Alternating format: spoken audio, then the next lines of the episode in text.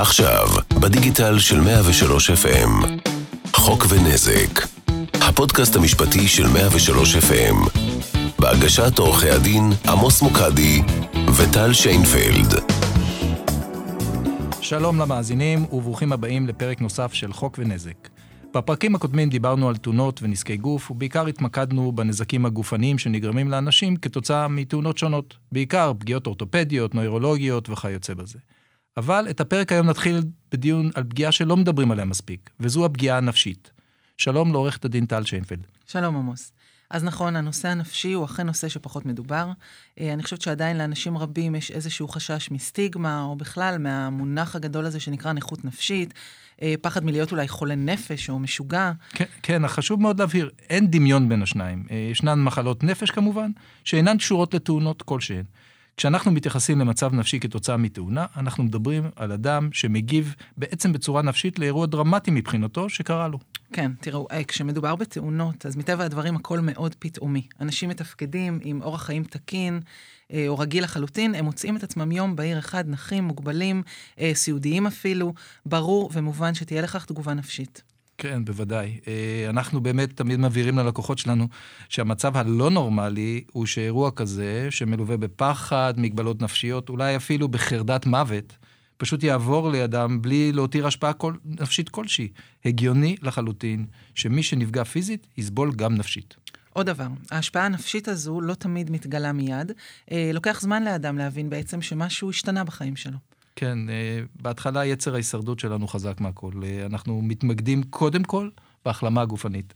אגב, גם הרופאים, מן הסתם, מטפלים קודם במה שמציל חיים, או מש... הפגיעות שנראות לעין, דם, שברים וכיוצא בזה. נכון, לפעמים המגבלה הנפשי הזו, הנפשית הזו מתגלה רק לאחר ששבים הביתה, אחרי השיקום, אחרי האשפוזים, אחרי כל הפרוצדורות הרפוא, הרפואיות, אה, ואנשים לא תמיד גם מבינים למה, הרי החלק הקשה מאחורינו בעצם. למה אני לא שמח? למה אני לא מצליח לחזור לשגרת חיים תקינה? כן, אה, היו לנו לקוחות שתפקדו במשרות בכירות, עמדות ניהול וכולי. שאחרי שעברו תאונות, פתאום לא הצליחו לתפקד.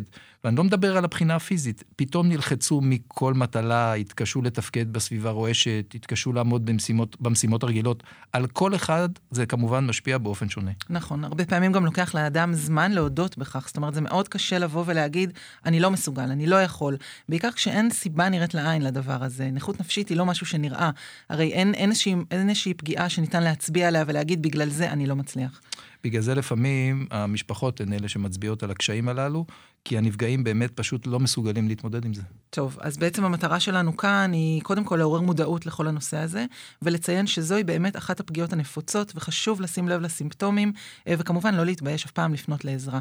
כן, וכמובן, מן הפן המשפטי, בשביל זה אנחנו כאן, התביעה שמוגשת בשם אותם נפגעים אמורה, למעשה חייבת, לכלול את כל הפגיעות שנגרמו לאדם כתוצאה מהתאונה, כולל כמובן הפגיעה הנפשית. ברגע שאנחנו לא נתייחס לפגיעה הנפשית, אותו אדם לא יקבל פיצוי בגין המגבלה והסבל שנגרמו לו בגינה, ואלה יכולים להיות מאוד משמעותיים, גם בהשפעה על החיים, גם מבחינת הפיצוי שמגיע בסופו של דבר. אז כדי להבין את הנושא הזה מעט יותר לעומק, נמצאת איתנו היום דוקטור רימונה דורסט, פסיכיאטרית מומחית, אה, בעבר מנהלת המחלקה בבית החולים טלביה, וכן במרכז לבריאות הנפש כפר שאול. שלום, דוקטור דורסט. שלום. תוכלי בבקשה לתאר לנו מהן הפגיעות הנפשיות הנפוצות כתוצאה מתאונה? תאונה זה טראומה, קודם כל. והתגובה הנפשית היא תגובה למצב דחק, למצב של טראומה. אה, אז קודם כל, כל אדם שנקלע לתאונה או, או לאירוע טראומטי מגיב. אה, אם מתעורר איזשהו אה, מתח, חרדה, שנמשכת בין מספר שעות על פי הספרות עד מספר ימים, ולא זקוקה להתערבות מקצועית, אז אנחנו יכולים להגיד אה, ש, שאין מדובר בהפרעה נפשית, וזוהי תגובה במרכאות, אני אומרת, נורמטיבית, שכל אחד ואחד מאיתנו חווה אי פעם לאורך חייו ממצב כזה או אחר כתוצאה מטראומה. אם התגובה האקוטית הזו נמשכת מעבר למספר ימים, נראה שאדם מפתח את מה שאנחנו קוראים acute stress disorder, שזו כבר פגיעה נפשית, ש, שמתבטאת בסימפטומים אה, של אי שקט, של חוסר ריכוז, ובמקרים רבים שחזורים של האירוע במחשבות ובסיוטים, הרגשת בלבול והפרעות רגשיות של חרדה ודיכאון. מעבר לחודש, ה-acute stress disorder, הפרעת הדחק החריפה, עוברת למה שנקרא הפרעת דחק בטר חבלתית, או Post-Traumatic Stress Disorder, מה שאנחנו קוראים PTSD. עכשיו, בשביל שאנחנו נאבחן בן אדם עם הפרעה נפשית פוסט-טראומטית, אנחנו צריכים למלא אחר חמש קבוצות של סימפטומים. הקבוצה הראשונה היא קודם כל חייבת להיות טראומה. זאת אומרת, חייבת להיות תאונת הדרכים, או שהאדם עצמו נפגע, או שהוא היה עד אה, ראייה לפגיעה אה, שהיא יכולה להיות מאיימת, מאיימת אפילו על החיים, או על השלמות הפיזית של האדם, של עצמו או של אחרים. הקבוצה השנייה של התסמינים מתייחסת לחוויות חוזרות של התאונה בצורות שונות. הבן אדם נזכר שוב ושוב בפרטים מהאירוע הטראומטי. והפלשבקים למיניהם? כן, לכך בדיוק אני מגיעה. הזיכרונות הם חודרניים, הם בלתי רצוניים, הוא לא רוצה שהם יבואו, הוא מנסה לדחות אותם, הוא מנסה להימנע מהם, אבל הוא חולם עליהם, והוא לפעמים רואה אותם כאן ועכשיו בפלשבקים, בסיוטים. לכך גם נלווים אה, תופעות פיזיולוגיות כמו דופק מואץ וכולי. הקבוצה השלישית של הסימפטומים זה הימנויות. כאן ההימנויות הן יכולות להיות כמעט מכל דבר. א', מלחשוב בכלל על התאונה, מלהיזכר בה, מלצפות בטלוויזיה או, ב, או לקרוא ספר שמדבר עליו בתאונות. להימנע מכל מיני פעילויות, מצבים או אנשים שמעלים את הזיכרון של הטראומה מסיבה זו או אחרת. וההימנויות האלה, למה הן גורמות? הן גורמות לבן אדם להצטמצם יותר ויותר בתוך עצמו. הטרמים האלה של ההימנויות פוגעות מאוד מאוד באורח תקין של החיים. הקריטריון הרביעי, או יותר נכון הקבוצת סימפטומים הרביעית, אה, היא של אה, שינויים שליליים בקוגניציה ובמצב הרוח שהחלו אחר התאונה ולא היו קודם. כן, ומה הקבוצה החמישית? זה סימפטומים שנכללים תחת הכותרת של עוררות יתר. עוררות יתר, אה, שהתגובות הן בפער לעומת הגירוי. האדם יכול להגיד בתוקפנות על גירוי מינימלי, אז יש עצבנות ויש התפרצויות זעם. כן, היה לנו מקרה זה... בדיוק כזה, שהשפיע על אני... כל התא המשפחתי, הוא כבר לא יכל לסבול את הקול של הילדים שלו ממש. כן. נכון, שהם רבים ושהם צועקים כי הם ילדים, וזה מה שהם צריכים לעשות. להבדיל ממה שדיברנו קודם על הפרעה נכון. פוסט-טראומטית, אז יש גם הפרעת הסתגלות. יש גם הפרעת הסתגלות. עכשיו, מדובר בתגובה שהיא, שהיא תגובה רגשית הטרוגנית לטראומה, לטראומה שנגרמה, אם זה תאונה ואם זה טראומה מסוג אחר, שלא נדבר על זה כמובן היום. התגובות הן רגשיות והן מתבטאות באפיונים חרדתיים, או דיכאוניים, או התנהגותיים, או צירופים שונים של שלושת הממדים האלה, חרדה, דיכאון, התנהגות. תודה רבה לך על הדברים. אה, יום טוב. גם לכם. אז עכשיו כשהשלמנו את נושא הנכות הגופנית, הנפשית, שעלולות להיגרם כתוצאה מתאונות, בואי נדבר קצת על הפיצויים שמשולמים לנפגע. אה, כפי שציינו בתביעות נזיקין רגילות, הנפגע צריך לצרף חוות דעת רפואיות כדי להוכיח את הפגיעות הרפואיות והנכויות שהוא טוען להן. נכון, והמשמעות היא אבל גם של הצד השני, שהוא המזיק, יש גם זכות להגיש חוות דעת רפואיות.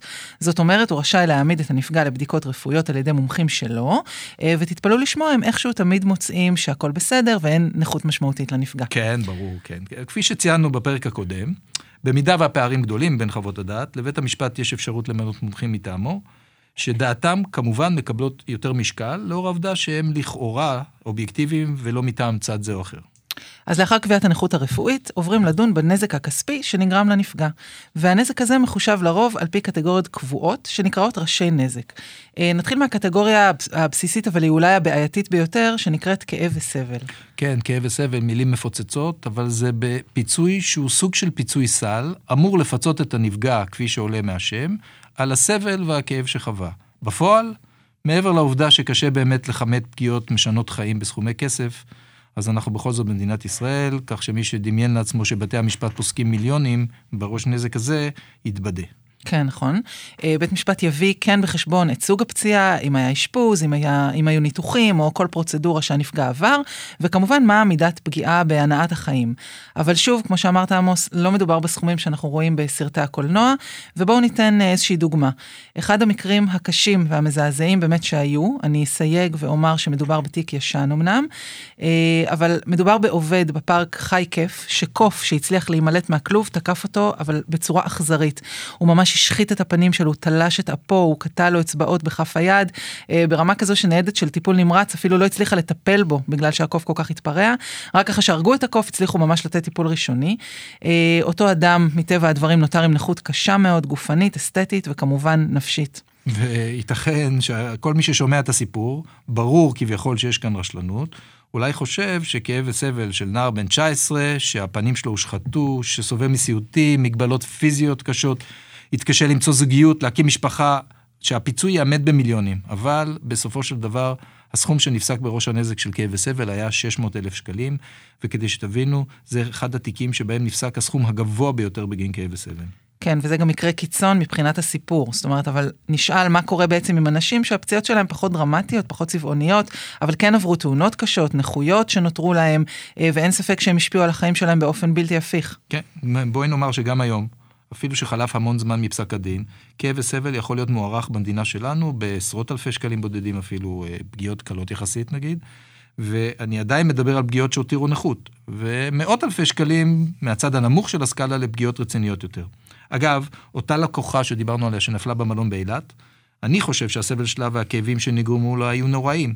היא אחרי כן נותרה סיעודית כמעט, אבל בסופו של דבר ההצעה הראשונית של בית המשפט ביחס לכאב וסבל הייתה כ-80 אלף שקל. הנושא הזה גם כמובן משתנה בין שופט אחד לאחר, הוא תלוי הרבה בחוויות האישיות. אין פה מדע מדויק, חוץ מבתאונות דרכים, שזה איזשה, זה מדובר באיזושהי נוסחה, אנחנו עוד נדבר על זה בפרק אחר. אבל כמו שאמרנו, מדינה קטנה, פיצויים קטנים. נכון. אה, אז עד כאן כאב וסבל. ראש הנזק הגדול ביותר, שהוא מרכיב את עיקר הפיצוי מרבית המקרים, הוא ראש הנזק של הפסד השתכרות.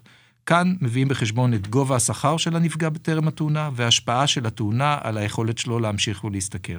אז אם מתייחסים לעבר, אה, הכלל הוא שמי שנפגע יוכיח את ההפסד שנגרם לו בפועל, ולפי זה הוא יקבל את הפיצוי על ההפסדים בעבר. זה יכול להיות על בסיס תלושי שכר שמראים ירידה, על בסיס תצהיר של המעביד ביחס לקידום שנמנע ממנו וכולי. כן, עכשיו ביחס לעתיד, מאחר שאין לנו ידיעה לגבי מה יהיה, אנחנו משתמשים בסוג של נוסחה שבתי משפט אה, לוקחים אותה כבסיס לחישוב.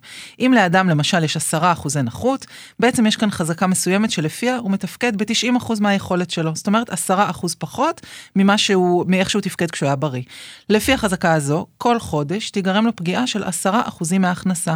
אז אם אותו אדם משתכר עשרת אלפים שקלים בחודש, אנחנו מדברים על עשרה אחוז על אלף שקלים פגיעה בחודש. עכשיו, אם אנחנו אה, מחשבים את הסכום הזה עד גיל פרישה, אלף שקלים בחודש, זה מצטבר לאיזשהו סכום גבוה יחסית. אה, כמובן שהוא עולה ככל שהנכות גבוהה וככל שהשכר שהוא השתכר לפני הפגיעה היה גבוה יותר. אה, כמובן שבתי המשפט לא תמיד פוסקים לפי הנוסחה הזו, גם זה תלוי בנסיבות. אה, למשל, אם אדם חזר לעבודה אחרי התאונה והשכר לא נפגע או אפילו עלה, אז אולי יבחרו לפסוק לו איזשהו סכום גלובלי או לתת חצי מהחישוב, הכל תלוי בשופט. כמובן שככל שאדם צעיר יותר, אז גם יישארו לו יותר שנים עד גיל פרישה, ואז סכום הפיצוי גדל. נכון. אה, לגבי ילדים, אה, או צעירים שעדיין לא התחילו לעבוד, או שאין להם עדיין קריירה או כיוון, אז החישוב נערך לפי השכר הממוצע במשק. והיו בעניין הזה טענות לכאן ולכאן. היו הורים שאמרו שהילד שנפגע, כמו כל הורה, היה מחונן, מצטיין, והפוטנציאל שלו להשתכר היה גבוה בהרבה מהשכר הממוצע במשק. לעומת זאת, היה מקרה שבו דובר על ילד בדואי במקרה הזה הספציפי, וחברת הביטוח טענה בלי בושה שבמגזר הזה השכר הממוצע הוא הרבה יותר נמוך, ולכן יש לעשות חישוב בהתאם. בשני המקרים נפסק שאלא אם כן יש ראיות חריגות מאוד לגבי אה, סטייה מהתקן הזה, אז עושים את החישוב לפי השכר הממוצע במשק. זה הכלל שעל פיו עובדים. נכון, אז זה היה הפסד השתכרות. ראש הנזק הבא הוא עזרת הזולת או עזרת צד שלישי. אה, מטבע הדברים, אנשים שנפגעו זקוקים להרבה סיוע, אה, והוא יכול להינתן או על ידי מטפלת בשכר, אבל מה שנפסק הוא גם שסיוע שניתן על ידי בני משפחה וחורג מהעזרה היומיומית, הוא גם סיוע שהוא בר פיצוי. וזה סיוע שקשה יותר להוכיח. וזה הרי מה שקורה ברוב המקרים, והסיבה לכך היא גם כלכלית. רוב האנשים אין אפשרות, אין להם אפשרות לשכור מטפלת צמודה שתיתן לנפגע את העזרה שהוא צריך.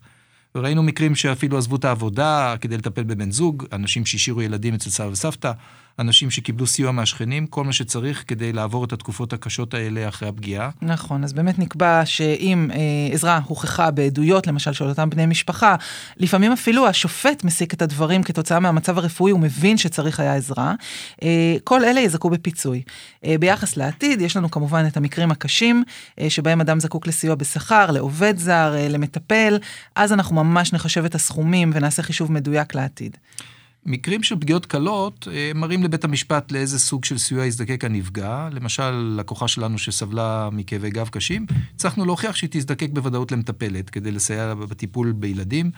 אה, כי את מרבית הפעולות היא לא יכולה הייתה לבצע ללא עזרה, וכן סיוע של עוזרת בית, למשל, למשל לשם ביצוע עבודות ניקיון או תחזוקת בית. טוב, אגב, זה לא ממקום שוביניסטי חלילה, אלא פשוט זה מה שמתאים למצב שהיה נהוג בין בני הזוג הספציפיים הללו. כן, כן. אה, בכל מקרה, זה עזרת הזולת. אה, ראש נזק נוסף מתייחס לניידות, הוצאות נסיעה מוגברות שהנפגע מוציא ויוציא על מנת להגיע לרופאים, טיפולים, פיזיותרפיה. אה, בנוסף, עלויות של ניידות מוגברת. הוא לא יכול יותר לנסוע בתחבורה ציבורית בגלל המגבלות שלו, נזקק לשירותי מוניות, או אפילו רכב מיוחד לנכים שהעלות שלו גבוהה וכולי. אוקיי, okay, עכשיו הוצאות רפואיות, זה עוד ראש נזק שיש לדבר עליו. Uh, ההוצאות הרפואיות שנפגע נזקק להם בשל הפגיעה. Uh, זה נכון שמרבית ההוצאות מכוסות היום על ידי קופות החולים שלנו, אבל תמיד ישנן הוצאות uh, כמו רכישה של עזרים רפואיים, רכישה של תרופות, uh, ביקורים אצל רופאים פרטיים. כל דבר בעצם שבית משפט יקבע אה, כהוצאה סבירה ומתקבלת על הדעת, הוא יכול להחליט שיש פיצוי בגינה. אני לא מדברת על אדם שמחליט אה, ללכת למלון חמישה כוכבים כדי להחלים, מן הסתם את זה לא יאשרו, אבל היום הגישה היא יחסית ליברלית, כל דבר שהוצא בתום כן, לב, נכון. ועל מנת בעצם אה, להשתפר, להשתקם, הוא יהיה מוכר ובר פיצוי. ולכן, אחת העצות החשובות בעניין הזה, היא כמובן לשמור על קבלות. ברור שאנשים שנפגעים, שסובלים, והם בטירוף של טיפולים ובירוקרטיה, הדבר האחרון שמעניין אותם זה לשמור מסמכים, או להתעסק עם קבלות, אבל חשוב להבין שיש לכך חשיבות גדולה. כשמנסים להוכיח את הנזקים שנגרמו כתוצאה מהתאונה. כן, מה שנקרא, אנחנו עוזרים לבית המשפט לעזור לנו בסופו של יום, אה, כי אנחנו בעצם צריכים להוכיח בסופו של דבר את ההוצאות שהיו בעבר, וזו גם הדרך של בית משפט לפסוק לנו את הפיצוי העתידי. אוקיי, אלה היו ראשי הנזק העיקריים, ישנם כמובן עוד ראשי נזק. בכל מקרה ומקרה אנחנו מתייחסים לנזקים שנגרמו לאותו נפגע. אבל כל זה לגבי נפגעים שנפצעו ונותרו עם מגבלות כאלה ואחרות, אבל כאשר אדם נהרג בתאונה, החישוב של הפיצויים הוא קצת יותר מסובך. כן, וטוב שבכלל יש חישוב, כי עד לא מזמן הפיצוי שהיה משולם בגין המוות של אדם היה נמוך עד כדי מעליב, אפשר לומר. נכון, נכון, פיצו אך ורק על הוצאות קבורה. ועוד סכום מגוחך בגין כאב וסבל, נמוך מאוד. אבל זה השתנה כשבית המשפט העליון קבע שגם כשאדם נהרג, ישנו הפסד תיאורטי שנגרם ליורשים שלו או לבני משפחתו שתלויים בו. זה נקרא הלכת השנים האבודות, אה, שמדובר על אותם שנים שאותו אדם יכול להמשיך ולעבוד ולהשתכר, השנים הללו שנלקחו ממנו בעקבות התאונה. אנחנו בעצם מדמיינים שאותו אדם עדיין חי, ולפי זה אנחנו עורכים חישובים. בודקים, בדיוק, בודקים כמה כסף הכניסו הוא, בת הזוג שלו, או בן הזוג שלו, לתא המשפחתי, כמה נפשות ישנן בכלל באותו תא, ודרך זה, זו מחשבים את ההפסד שנגרם כתוצאה מזה שהכנסתו איננה יותר. נכון, גם uh, מחשבים איזשהו חיסכון שהוא היה מצליח לחסוך, זה גם מתווסף לחישוב. Uh, כל השיטה הזאת המורכבת נקראת שיטת הידות, אבל בזה באמת שלא נלאה אתכם. עד כאן סקירה מקוצרת של תביעות נזיקין בגין תאונות עבודה ותאונות אחרות, איך אנחנו טובים, איך אנחנו מחשבים את הנזק, פרק שהוא קצת יותר אינפורמטיבי, אבל גם כאלה אנחנו צריכים. כן, בפרקים הבאים נדון בסוג התאונות הנפוץ ביותר, תאונות הדרכים. נחזור כמובן למקרים של רשלנות רפואית עליהם דיברנו, ועוד נושאים מעניינים אחרים. אחד מהם הוא סוגיית הפיצויים העונשיים. אז תודה שהאזנתם לנו, וניפגש בפרקים הבאים של חוק ונזק. חוק ונזק, הפודקאסט המשפטי של 103 FM, בהגשת עורכי הדין עמוס מוקדי וטל שיינפלד.